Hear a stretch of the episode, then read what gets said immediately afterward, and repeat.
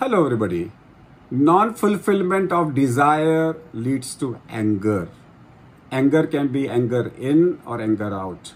बार बार आप गुस्से को पी जाते हैं तो depression despondency acidity asthma diarrhoea ये सब हो सकता है और अगर आप गुस्से को निकाल देते हैं एकदम से तो impulsive aggressive behaviour can lead to homicide suicide you can destruction ये सब हो सकता है तो क्या करें गुस्से को उस वक्त में रोक के रखें और ठंडे दिमाग से कंटिन्यूसली विथ पॉजिटिव थॉट्स अपने अहंकार को कंट्रोल में करते हुए धीरे धीरे सोचें कि इसका सही सॉल्यूशन क्या है। नमस्कार।